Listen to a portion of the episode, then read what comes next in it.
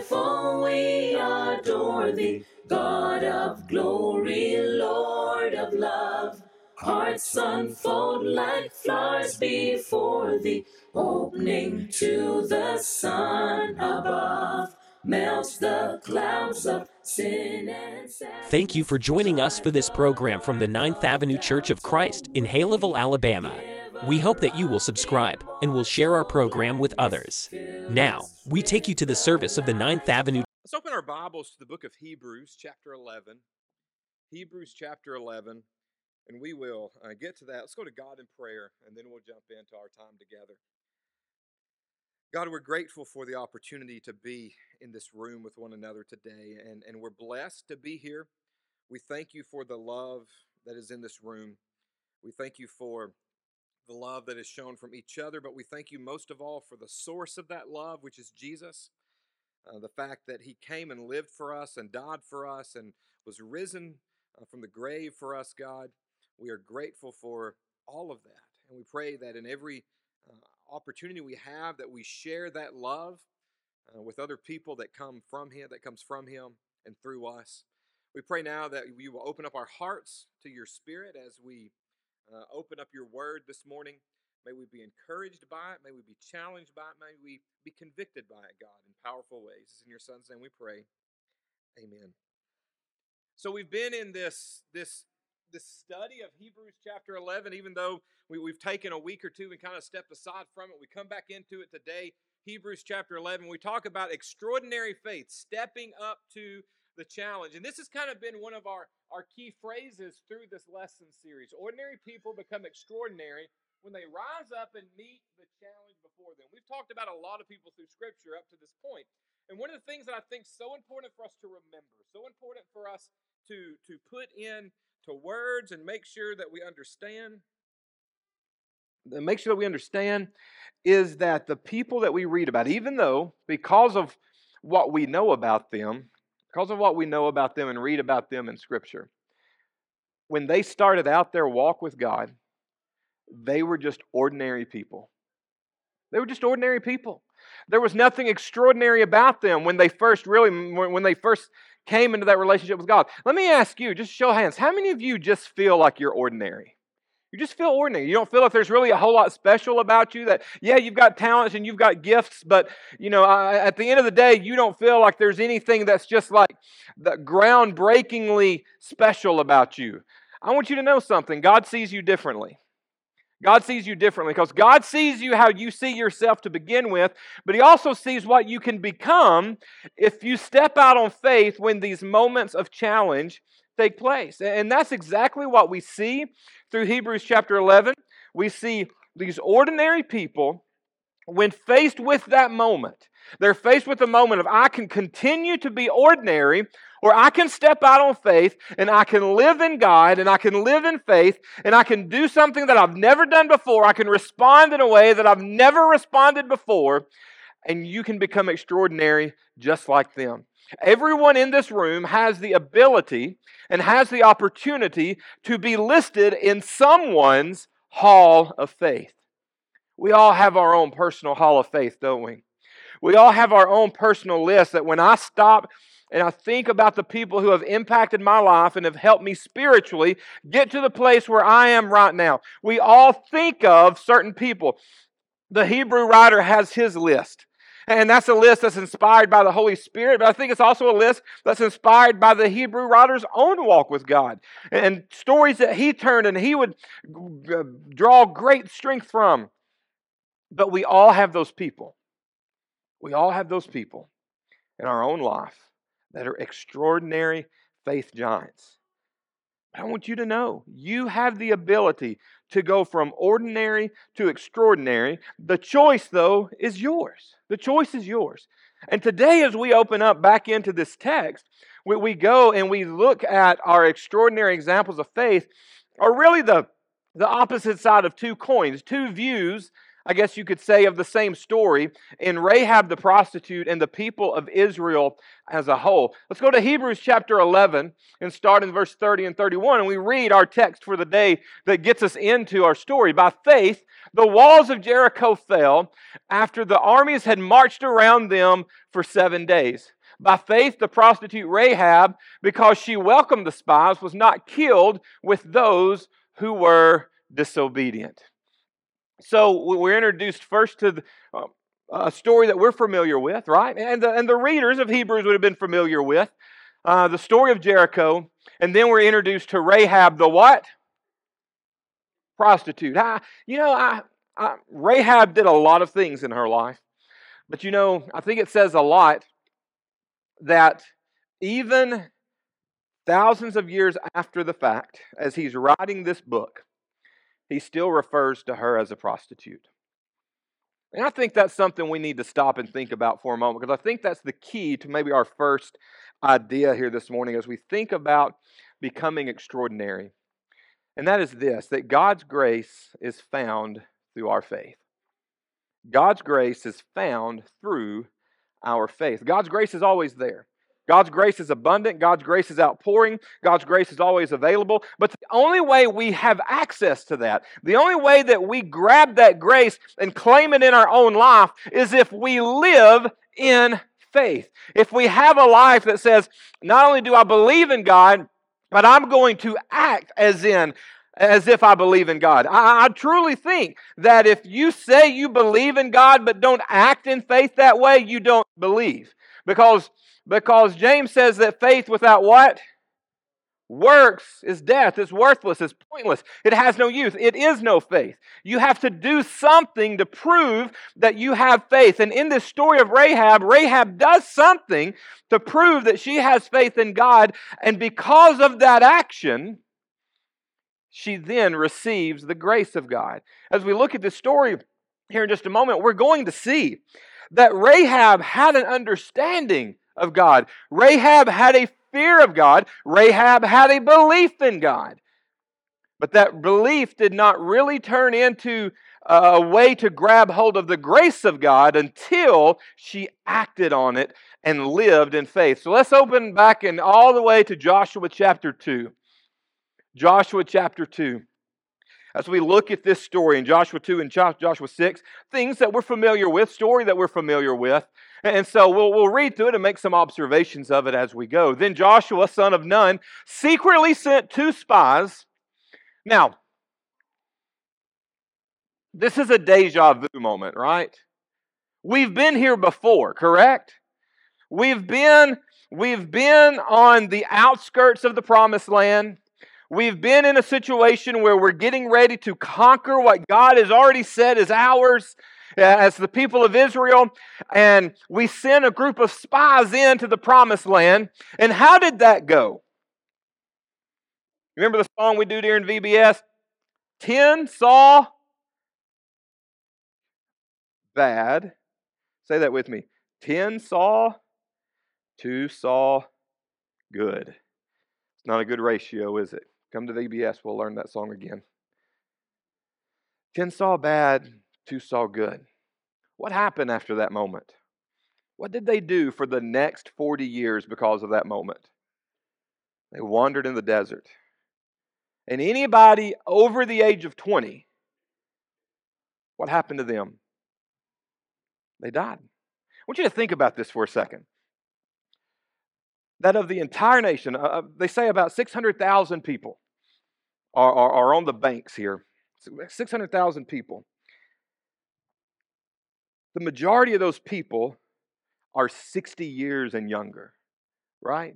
The majority of those people are 60 years and younger. And we think about the Israelites, they come out of Egypt. We read page to page, or just a few pages from this to that.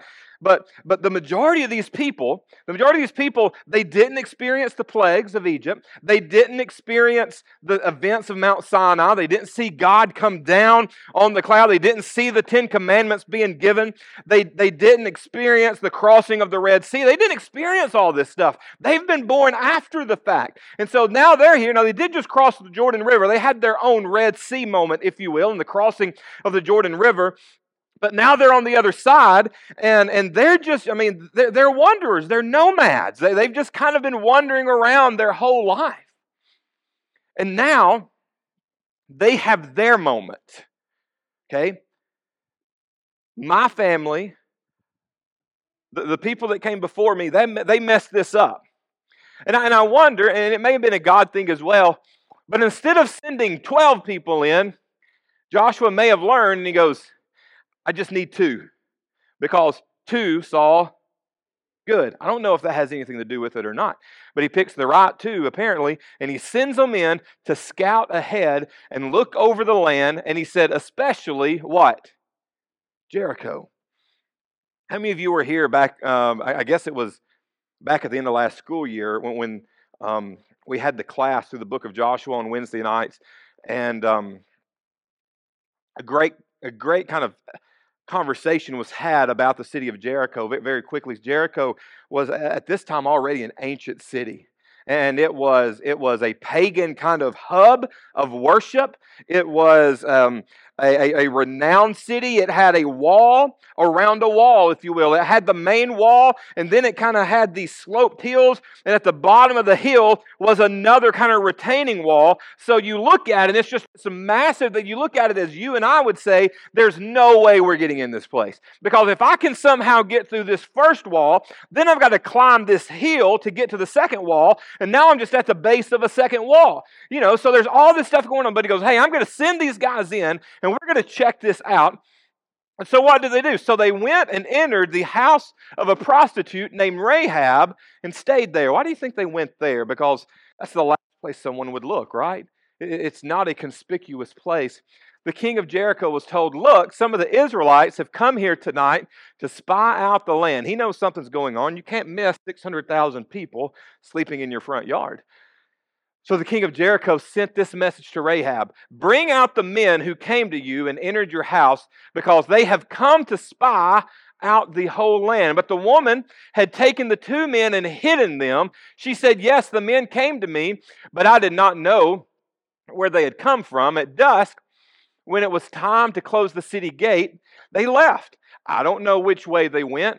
Go after them quickly. You may catch up with them. But she had taken them up to the roof and hidden them under the stalks of flax she had laid out on the roof. So the men set out in pursuit of the spies on the road that leads to the forts of the Jordan, forts of the Jordan. And as soon as the pursuers had gone out, the gate was shut. Before the spies lay down for the night, she went up to the roof and said, Now listen to this. This is, this is the part that I love in this story. Because here is a woman who is a prostitute. Here is a woman who many scholars say is running a house full of people like her, possibly. And then other scholars say that because of the type of worship that goes on in uh, the city of Jericho and the gods that they worshiped, that this prostitution was not just a business, but it was a form of worship as well. That they were involved in that evil pagan worship practice. I want you to think about that for a second, and I want you to just to think about how would we feel if someone like that walked in our room, into our auditorium this morning? What whispers would be going on back and forth amongst each other? How would we react in that moment? And, and it, it's, it's kind of a question that we have to ask ourselves of who is worthy of the gospel? Who is worthy of the gospel? Who can come to Jesus and have their life restarted and put in a positive direction and live in a positive way? Because if there was ever a person you looked at and go, hey, this person's made their decision, they're living the life that they want to live. If they wanted to live right, they could, but they're choosing not to. It would have been Rahab. Rahab would have been the person we looked at and go, they'll never come to church. They'll never come to church. My wife loves it when someone says that because now she has a challenge. If you look at someone and tell Blair, well, they'll never come to church, you know what she says? You want to bet? And then her mission becomes what? I'm going to find that person, love that person, and do everything I can to what? Bring them to church. Shouldn't that be what we all do, right? Because you never know where someone is. You never know where their heart is, despite the fact that they may be living head deep in the worst imaginable sin that you can think of, just like Rahab. Just because her actions were there and her life was there, God was doing something with her heart. He was preparing her for this moment. And she had to make a decision. And she did. What does she say? I know, I love that word. I know that the Lord has given you this land, that a great fear of you has fallen on us, and that all who live in this country are melting in fear because of you. We have heard how the Lord dried up the water of the Red Sea. How long ago was that? This was 40 something years ago. And this story's still being told. It's still causing people to think and question about how powerful is this God of the Israelites. The Lord dried up the, the water of the Red Sea for you, and you came out of Egypt, and what you did in Sihon and Og, the kings of the Amorites east of the Jordan, whom you completely destroyed. When we heard of it, our hearts melted in fear, and everyone's courage failed because of you. For the Lord your God is God in heaven above and on the earth below. Here's a lady who's living the absolute worst life that she can live. But God's gotten her attention. God's gotten her attention. She, realizes that God is God. She was just waiting on someone to show her the rest. She didn't know what to do next until these guys walked in her door. How many people do you come into contact with every day? And how many of those people could just be waiting on you to finish the sentence, to fill in the gaps, to quit judging and start loving, to quit judging and start forgiving? This woman was not the woman you invite to church on Sunday morning and then out to eat Sunday afternoon. That was everybody else's perspective. But God was in her heart. And she was waiting on that moment to go from ordinary to extraordinary. And when that moment presented itself, even though she didn't handle it perfectly, right? She lied, right? She lied about it. She just flat lied about what was going on in her house, which is something she's probably very used to doing because what goes on in her house, people don't want anybody else to know what goes on in her house. So I'm sure she had this level of confidentiality that she's just used to keeping, and we're not going to tell anybody, you know, what happens, happens, and if I need to lie about it, I'll lie about it. But I want you to understand something God doesn't expect perfection out of us, God's grace makes our mistakes look like part of His plan in our life. So if you're worried about being perfect this morning, if you're worried about doing it all right, don't be because you're never going to. You're going to make mistakes along the way. You're not going to serve God perfectly the way that we absolutely have to every single time and need to every single time. And that's where grace comes in. Just put forth the effort. Just walk in that light. And God says, when you fall flat on your face, get up and keep going. And I'm not going to hold it over you. You don't have to worry about being called into the principal's office every time you mess up. That's what the whole book of Romans is about. But we have to be people of faith action to receive that grace from God. And in this moment, she goes from belief to faith because she acted. Now then, please swear to me by the Lord that you will show kindness to my family because I have shown kindness to you give me a sure sign that you will spare the lives of my father and mother and brother and sisters and all who belong to them, and that you will save us from death. Our lives for your lives. The men assured her, If you don't tell what we are doing, we will treat you kindly and faithfully when the Lord gives us this land. So she let them down by a rope through the window, for the house she lived was part of the city wall. So Rahab, Rahab, if you will, has her own Jericho, has her own walls. It's the walls of sin that she's living in. But now she's had that moment to say, okay, what do I do now? How do I take this from I believe, I know that there is a God. How do I turn this into a faith action life? And she does. And then you go to Matthew chapter um, 1. Who's listed in the genealogy of Jesus? The one and only Rahab she becomes part of the line of Jesus because of her faith. What a powerful story. What a powerful story. Let's very quickly hit this next idea here of Jericho. Sometimes you have to circle God's promises. Sometimes you have to circle God's promises. Now, the gates of Jericho were secured, barred, securely barred because of the Israelites. No one went out and no one came in. We're in chapter 6 if you want to turn there. Then the Lord said to Joshua, See, I have delivered Jericho into your hands, along with its king and its fighting men. March around the city once with all the armed men. Do this for six days. Have you ever had a moment in your life where someone in charge comes up and tells you to do something and you look at them and you go, Oh, bad idea? You ever had one of those moments where you know what they're telling you to do is not a good idea? This is not good. You ever had that moment where someone tells you to do something and you go, "Yeah, that's not going to work." Anybody ever had that moment? You think you're smarter than the person that's telling you what to do? I imagine that there were 600,000 people sitting out there. When they told them this plan, how many of them you think went, um, not going to work? I'd have probably been one of those people. I'd have probably been one of those people. We're going to march around this city full of armed people for six days, and when that's over, it's yours. I just didn't see how it would work. He says, Have seven priests carry trumpets of ram's horns in front of the ark. On the seventh day, march around the city seven times with the priest blowing the trumpets. When you hear them sound a long blast on the trumpets, have the whole army give a loud shout.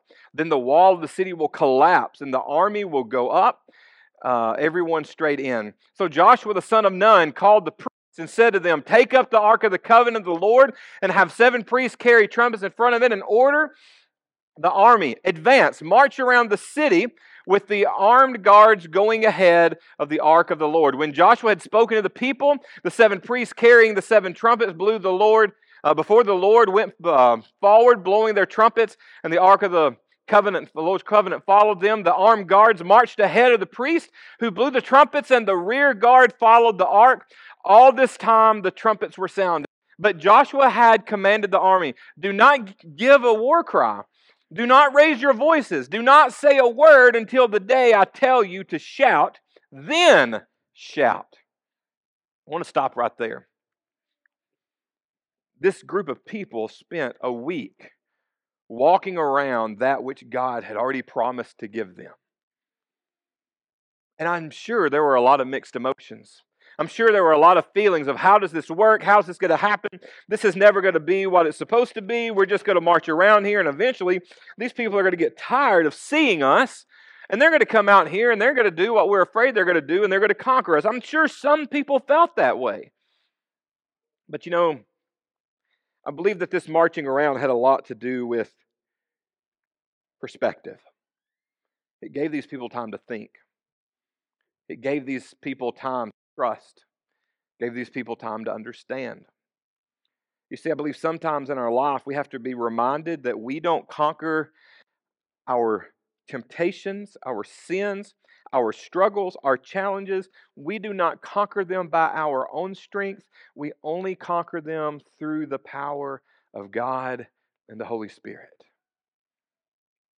Sometimes we need time to figure that out, don't we? Sometimes the promise of God's right there.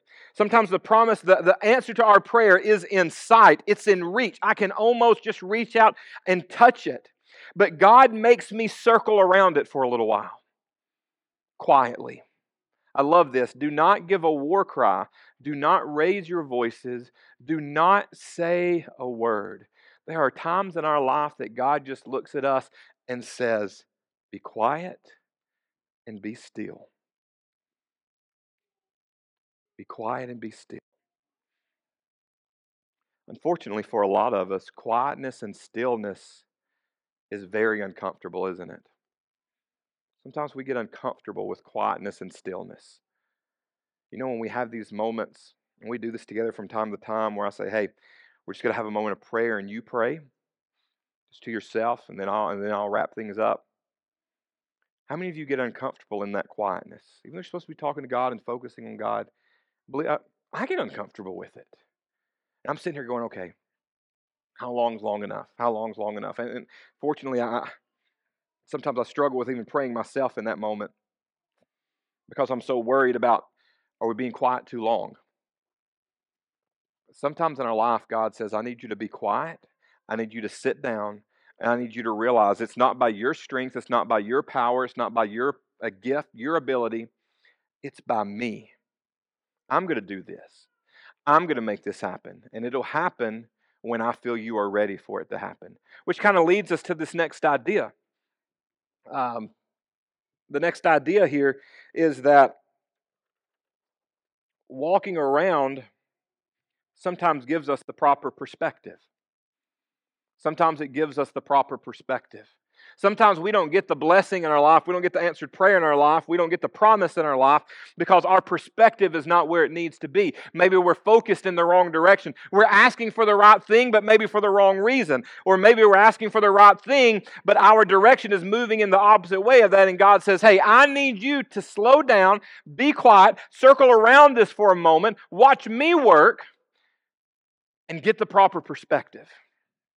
And then when I start seeing things the way that God has been seeing things, when I start seeing things the way that God has them worked out, and I get on board with His vision, I get on board with His plan, and not my own personal agenda, not my own personal desires, not my own personal wants, when I get focused on God, then God, go, then God goes, You've got the right perspective. What do you think their perspective was for seven days marching around this city? I'm small. I'm small.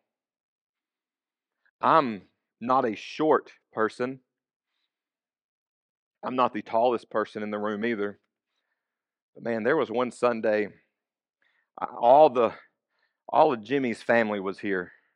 All four of them were here. The two boys were here, and I was standing in the middle of them. And I have never felt so short in my life. I was intimidated. I felt like Jonathan does all the time. He just gave me a thumbs up before I said that. So they're walking around this city and they're just seeing this monstrosity of, of a fortress. And their perspective is what? I can't. I can't. But what does God show them after seven days? You can't, but who can? He can. And so when you're praying, when you're focusing and you're trying to figure things out, remember, sometimes you're not getting that answer. It's not that God has said no. He's saying, I need you to grow.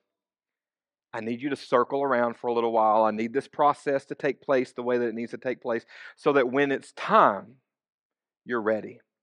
And how does the story end? We're, because of our time, we won't read all of it. But the story ends on the seventh day. They do exactly what they say. Uh, they, they, they shout, they blow the trumpets, the walls come falling down. I would imagine that some of the Israelites kind of scattered a little bit as, as that fell down. And then they rushed up into the city. They conquered the city. But who was saved?